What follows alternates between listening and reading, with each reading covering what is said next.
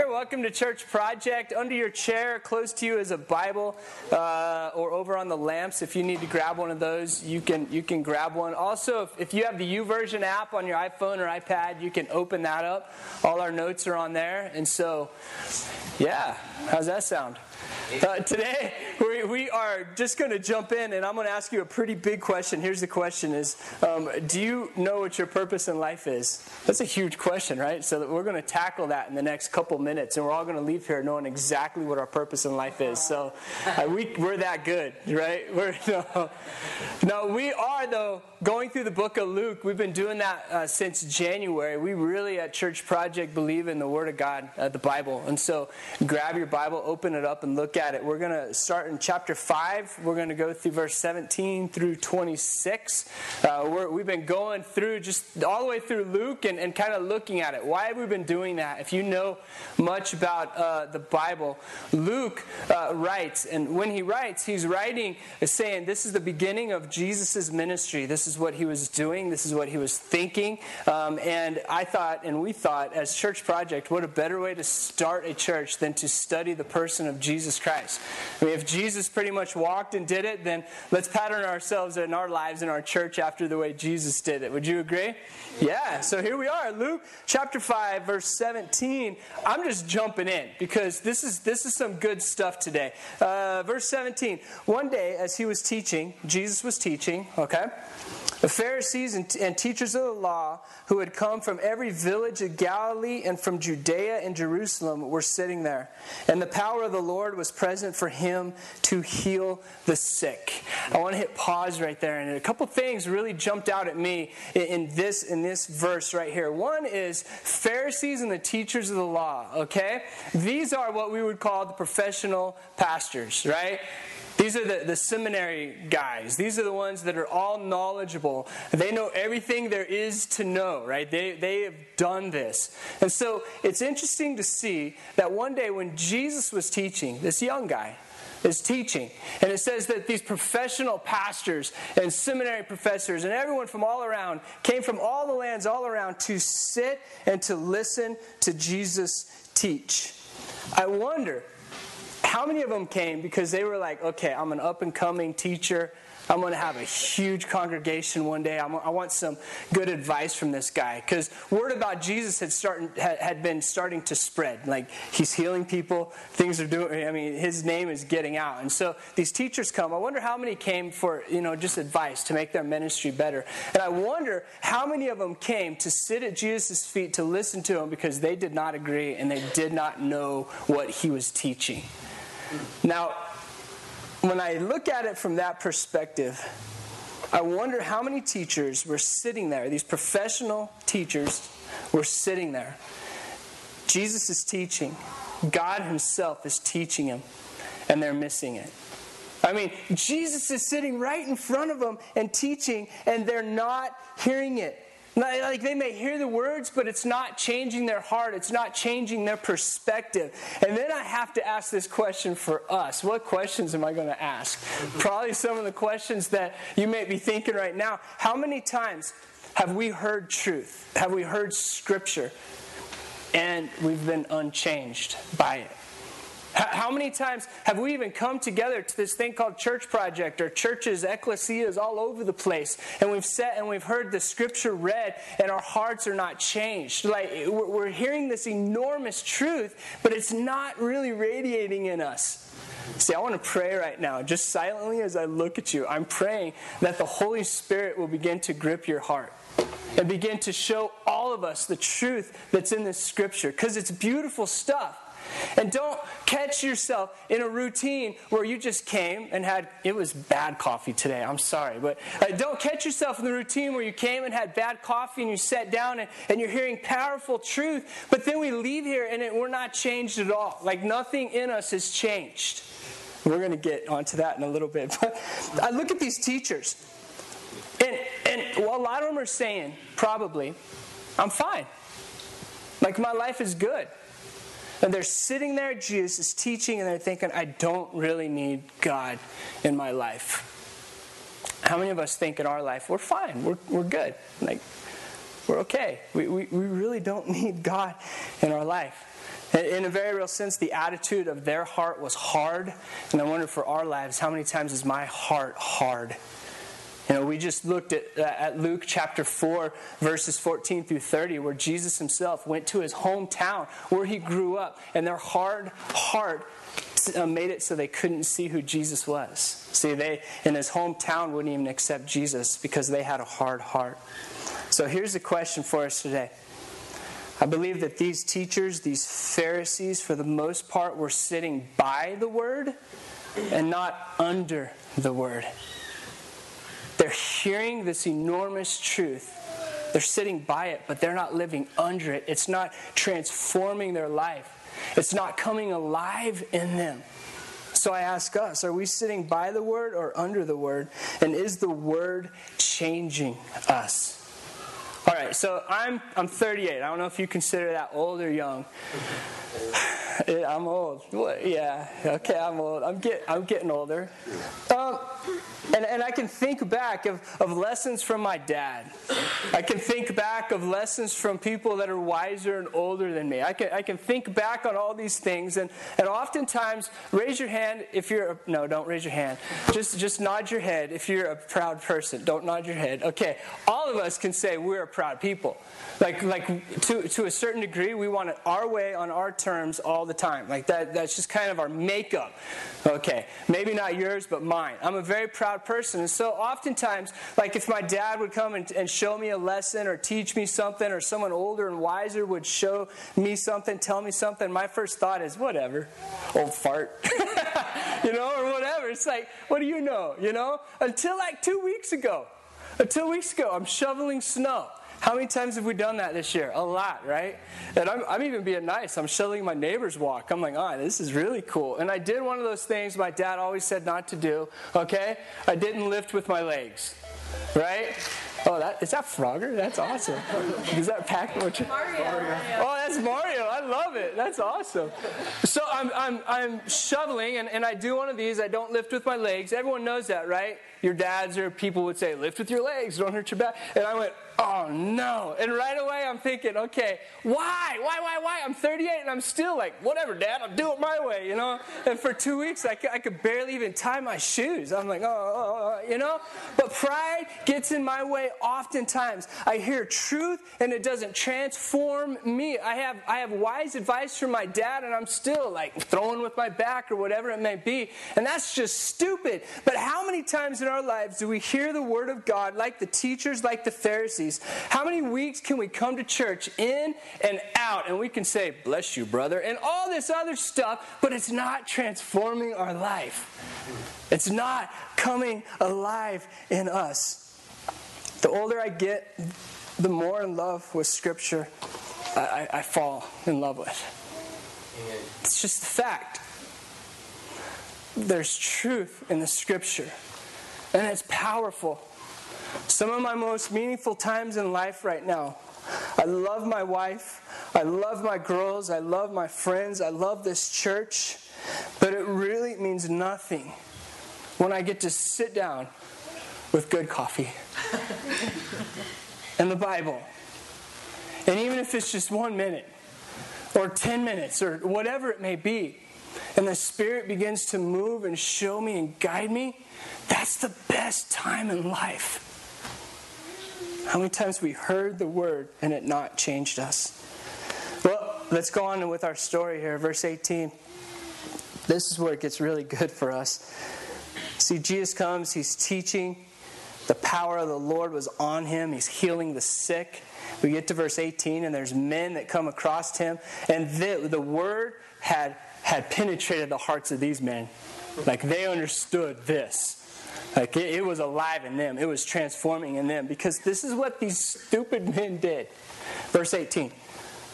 Some men came carrying a, a, a paralytic, para, whatever, I can't say it, on a mat. Jared always laughs. Hey, if I can mess up a word, I will, dude.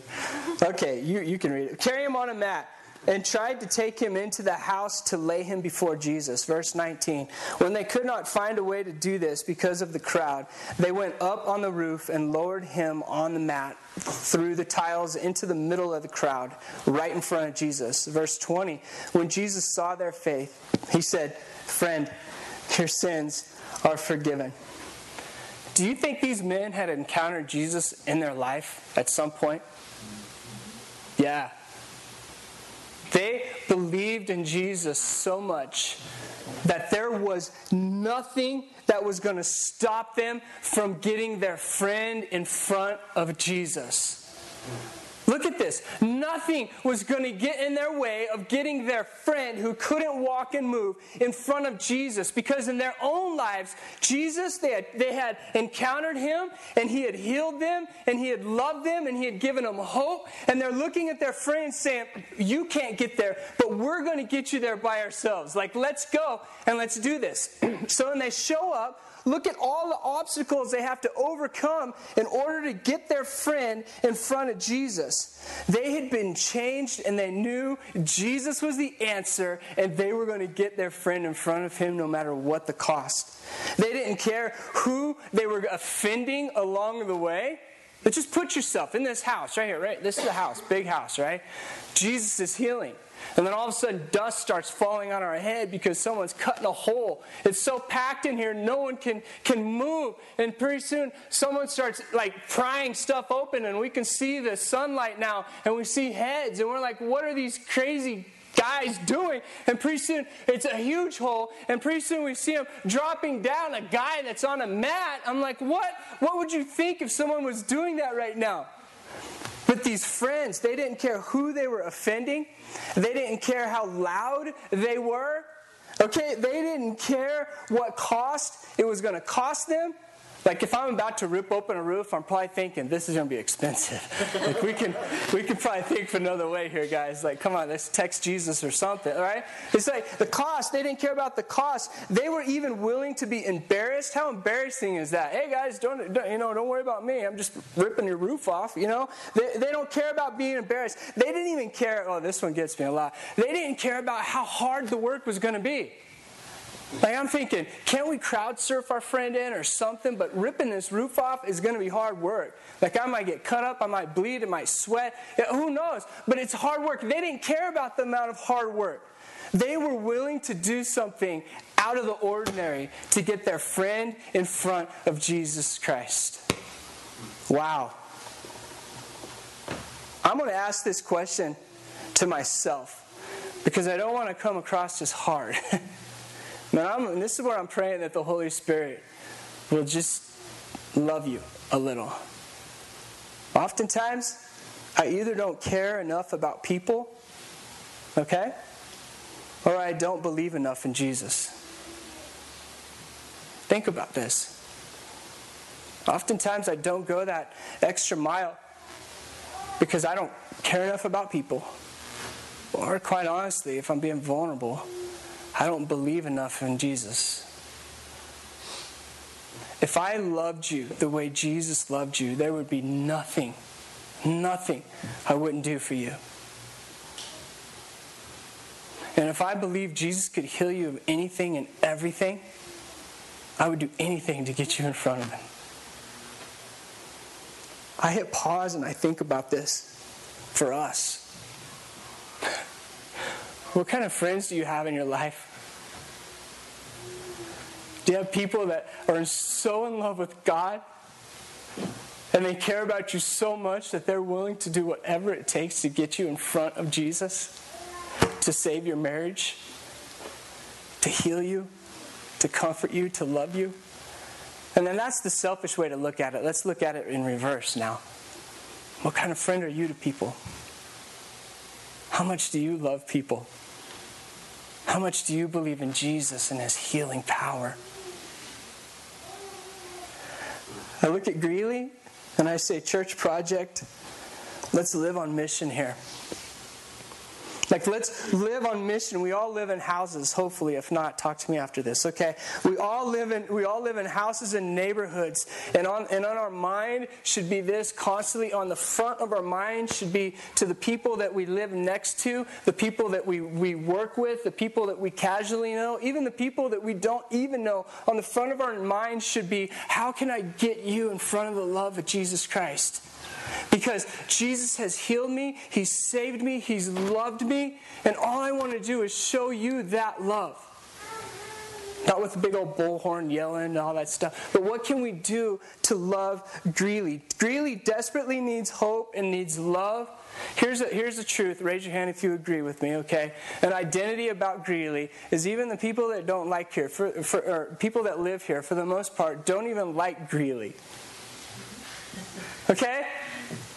I mean, you know, you know, you, what's the first thing you hear when you, when, when you say, I'm from Greeley? They're like, oh, that place that smells like, never mind. right? Greeley itself has an identity problem. Who cares what Boulder and Fort Collins and anyone else in the world thinks about Greeley? Greeley itself has an identity problem. A lot of people, even in Greeley, don't like Greeley. And it's like, you know what? I am so glad that God has brought us here. Because Greeley needs identity. Greeley needs love. Greeley needs hope. You know what Greeley really needs after I've been living here for two years? Greeley needs community. I mean, we're we're all over the place. There's just Greeley alone. I mean, we got our downtown that's trying to, to get going. It's it's trying, you know. We got our little pockets, and they're they're, they're trying, right?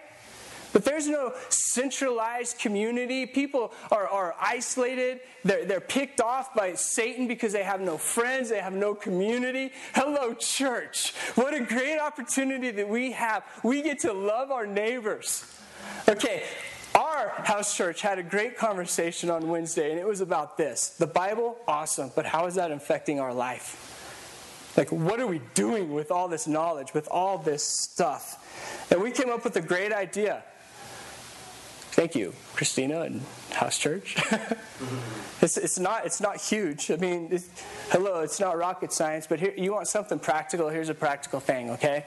On the 22nd, not this Wednesday, next Wednesday, we're going to have a barbecue at the Havens house for House Church, and we're going to roll our barbecue to the front yard instead of the backyard, and we're going to ask people to come have some food. Amen. You know, how hard is that? That's not hard. As Christians, we should believe Jesus because he's loved us. We should believe him so much, and we should love people so much that we're willing to do anything and everything to get them in the, in the front of Jesus, to lower them through the roof so they can look in his eyes. Man, let's go to 21. Um, we're going we're to hit a little fast forward here right now, okay? Pharisees and the teachers of the law began thinking to themselves, Who is this fellow who speaks of blasphemy? Who can forgive sins but God alone? Verse 22 Jesus knew what they were thinking and asked, Why are you thinking these things in your hearts? Which is easier to say, Your sins are forgiven, or to say, Get up and walk? But that you may know that the Son of Man has authority on earth to forgive sins, he said to the paralyzed man, I tell you, get up Take your mat and go home. Verse 25. Immediately he stood up in front of them, took what he had been lying on, and went home and praised God. Okay, I want to ask a question. What was the miracle here? You can respond. What happened? He got up and walked. He got up and walked, and I heard someone quietly.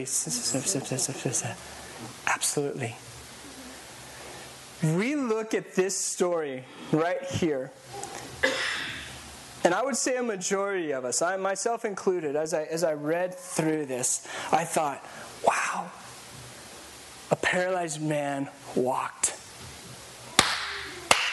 Clap it out, clap it out.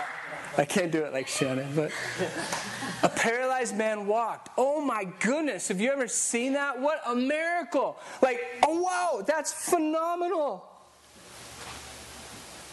Biggest miracle right here is Jesus knew this man's greatest need was to be forgiven. That was his greatest need. So in this passage, I see two miracles. The first one, he was healed. And that's the least of the two miracles because that's going to last another 60 years for him or whatever.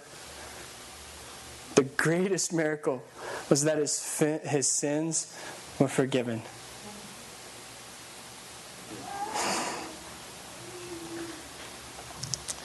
There's a truth in Scripture that we can drop all the way back to the beginning of time, and it was this we were in perfect communion with God. It's awesome. Running around naked, eating fruit, whatever. Perfect, man. Then we decided to be disobedient against God. Okay? Separation from God. Because we began to f- not follow his truth and we began to go our own way, and Aaron began to get really proud and shovel snow the wrong way. And, you know, th- this is what happened. And oftentimes we walk around and we think we're okay, like every, everything's okay. There's something I want to propose to you. We can't be right until we know it's wrong. We, it can't be fixed until you know that it's broken. I worked for a construction company when I was a young lad. And because I was a young lad, they said, hey, strong back, your, your job is to pick up the wheelbarrow and roll it. Like, that's what you do. Like, you roll the wheelbarrow. So, all day long, I'd pick up the wheelbarrow and I'd roll the wheelbarrow.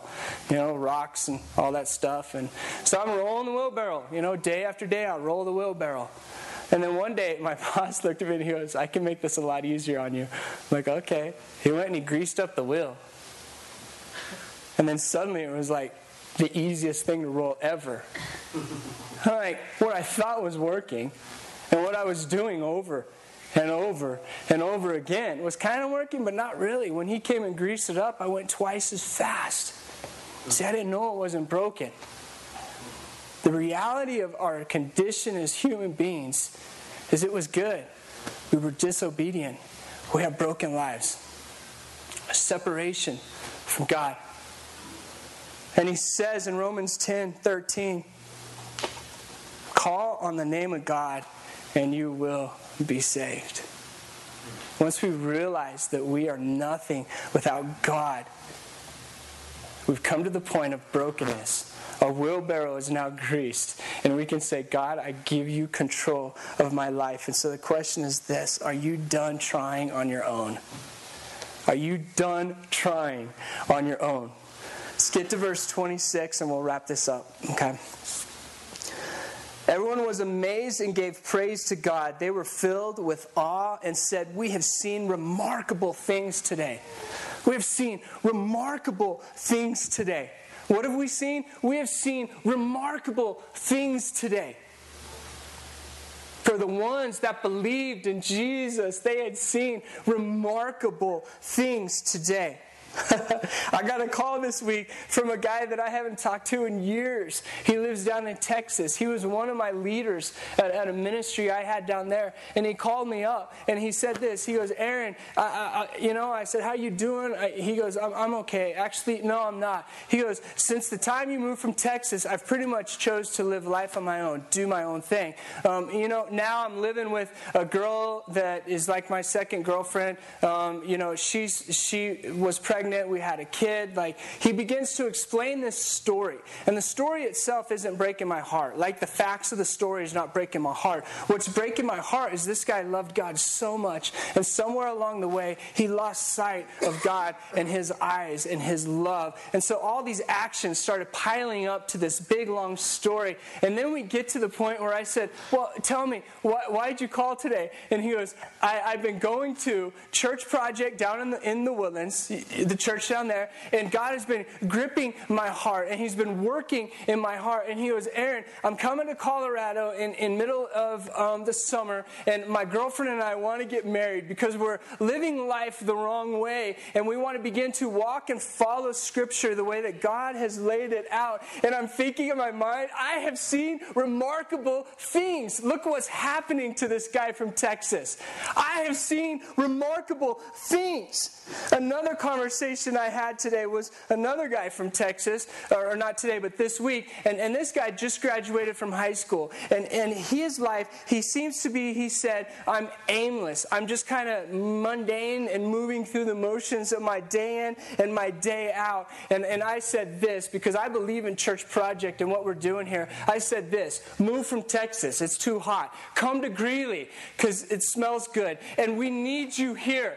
Like you say you have a mundane and aimless life. I believe in the mission that God's given us here. Move up here. And guess what? He just might. Is that remarkable? I've seen remarkable things. I had another phone. This was a busy week for phone calls. I had another phone call from a guy that, again from Texas, who now lives in Chicago. And this guy is a phenomenal musician. And he says this I'm not being used. I know I have a greater purpose in my life. And it's not Chicago right now. And he's just kind of telling me this, this story. And what do you think I tell him?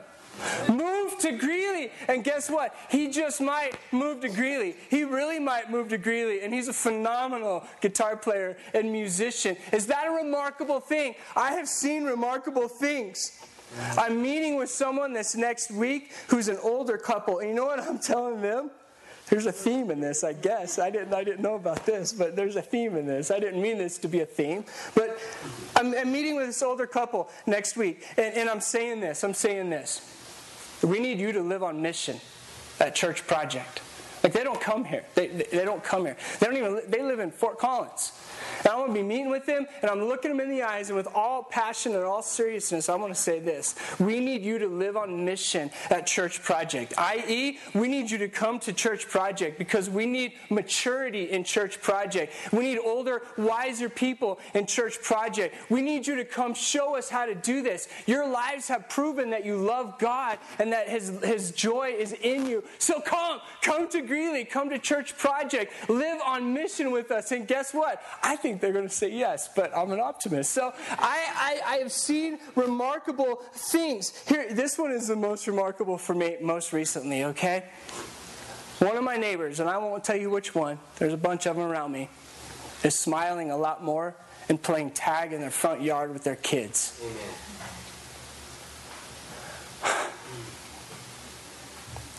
Why? Because I believe they're beginning to encounter the love of God. and It's changing their life.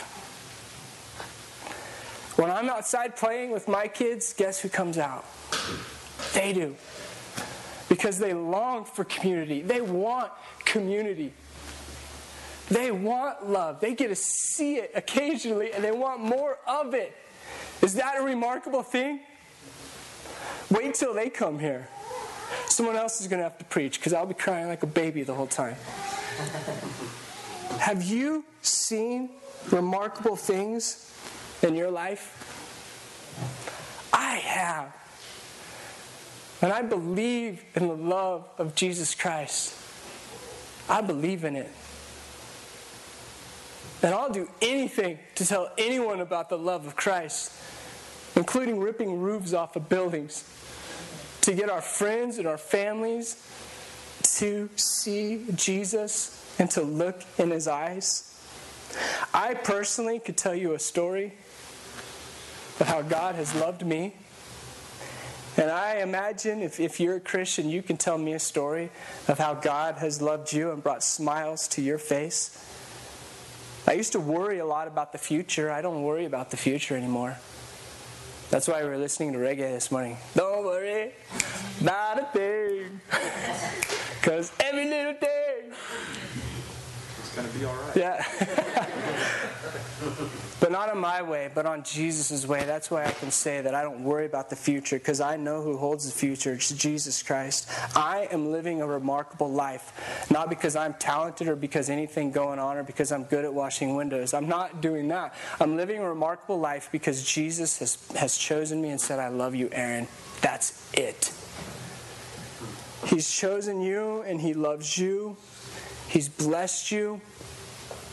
Why does Jesus do all this healing in our life? Why do we have these incredible stories to tell? Well, look at the last two words in verse 25. He does all this thing. And the last two words of verse 25 says, he went on home praising God. May our lives praise God. May our smiles praise God. When we get our walk back from being paralyzed, may it praise God. May whatever we do praise God, because that's the meaning of life. That's the purpose of life. It's not about us, it's about Jesus Christ and telling anyone and everyone about that love. And, by the way, experiencing it ourselves. Isn't that awesome? this is good news.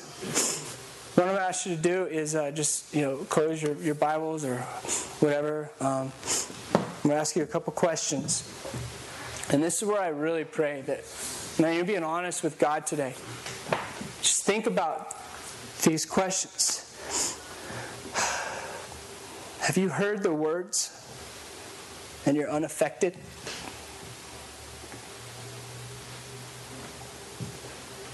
How many times have you heard a message? The only thing you could think about was what was coming on at the end of the day, what you were going to eat. Have you heard the words of Christ and you're, un, and you're unaffected? If so, what's wrong? What's wrong? Maybe you need to pray that God will soften your heart.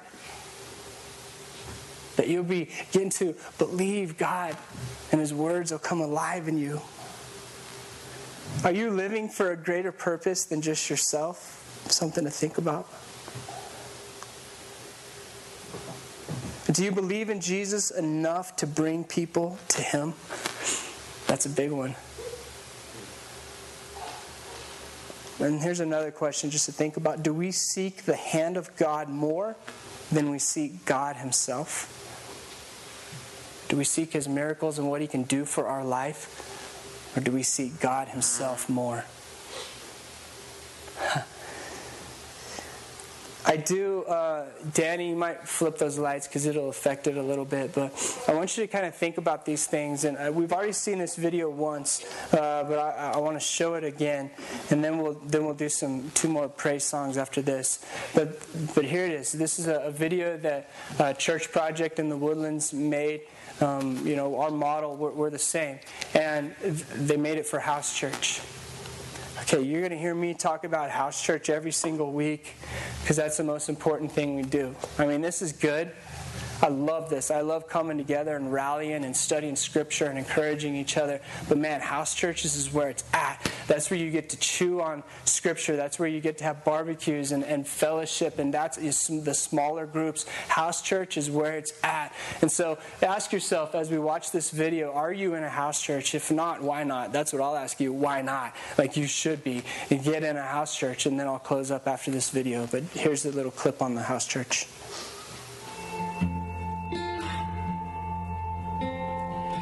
So when we think about starting a church, you know, we have thoughts of what we want church to be. And the Bible gives a great description of what seems to be the greatest church ever. We see that in Acts chapter 2.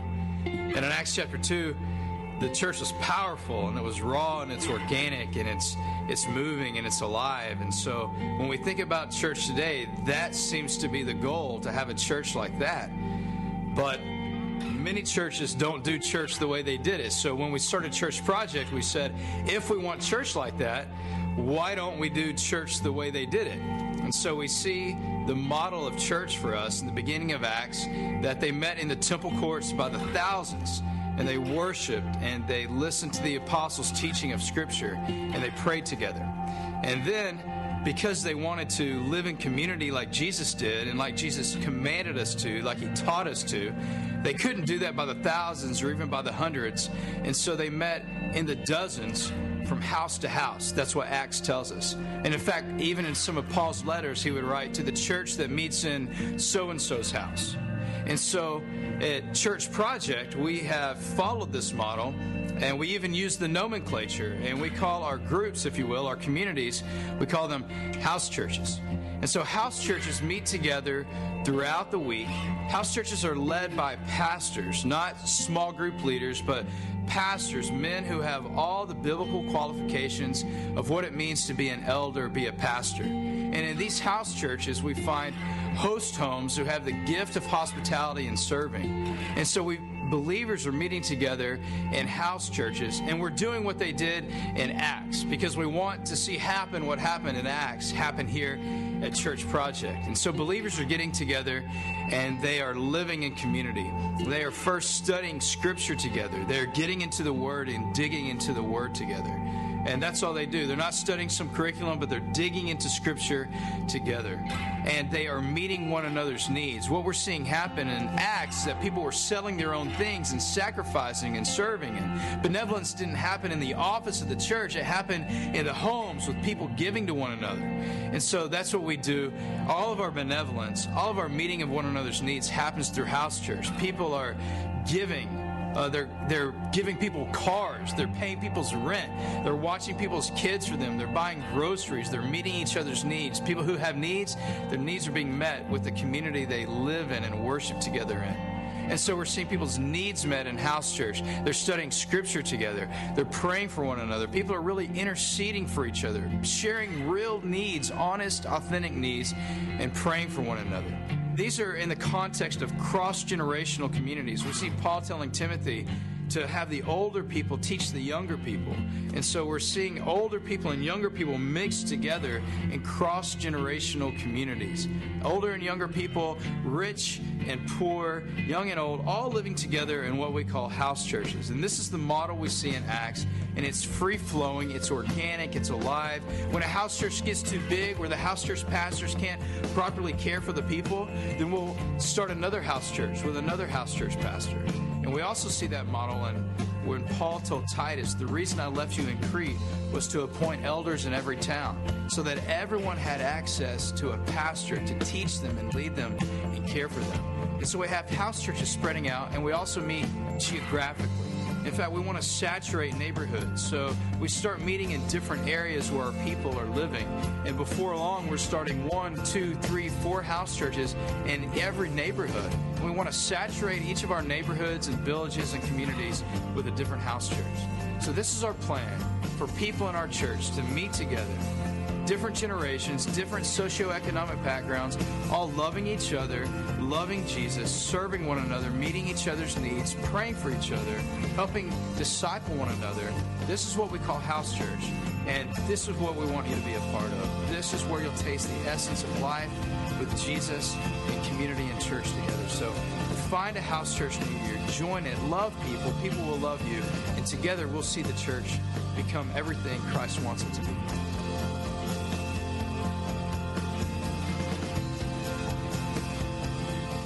I believe in, in, in Church Project and what God's doing, but more importantly, I believe in God Himself and Jesus and what He's doing. And so I invite you. Will you join the community? If not, what community are you a part of? You need to be a part of a community of friends and people that are running after God. Because that's where life is, that's where love is. If you would stand up and, and, and let's begin to, uh, to, to worship God, I want to give you a couple opportunities. One is if you found yourself here today and, and you, you can say, I've, I've never asked God to take control of my life. Like when you were describing that whole proud thing and doing life on your own, that, that's, that's me. I want to give you an opportunity today to just surrender control of your life to Jesus Christ. Say, God, I realize that my life is broken. God, I'm asking you to come and take control of my life. I'm done trying it on my own. That's, that's you today. We're going to have men up front that would love to, to pray with you and to talk to you about that. It's not a, a magical thing that happens. It's a moment when you realize that God loves you and you surrender control of your life to Him. So please talk to us if that's you. Maybe as we prayed for the Holy Spirit in this place to teach us and to guide us and love us and to encourage us today, God was showing you something personal. Maybe something that words that I used or even words that God was using to your heart. If that's the case, I, I, I want to ask you to respond to that. Maybe that's sitting and praying. Maybe it's worshiping through these words. Maybe it's over here on your right, there's communion we can celebrate what God has done for our life and how He sacrificed His life for us. Um, there's even response cards over there. You can write prayer requests and we'll pray with you or, or for you this next week and, and moving on. What's important is this is that you respond to what God is, is saying to you today and how He's prompting you. So, with that, I'm going to pray and, leave us and you just to worship God and to respond to Him the way He's calling you to. God, thank you for today. thank you for our life. Thank you for loving us. God, thank you for healing us, giving us sight, letting us walk, setting us free, giving us purpose. Thank you for your love. Thank you for your hope. Thank you for your joy. If there's anyone in here that doesn't have that today, I pray that they respond to you. Thank you for bringing us here today.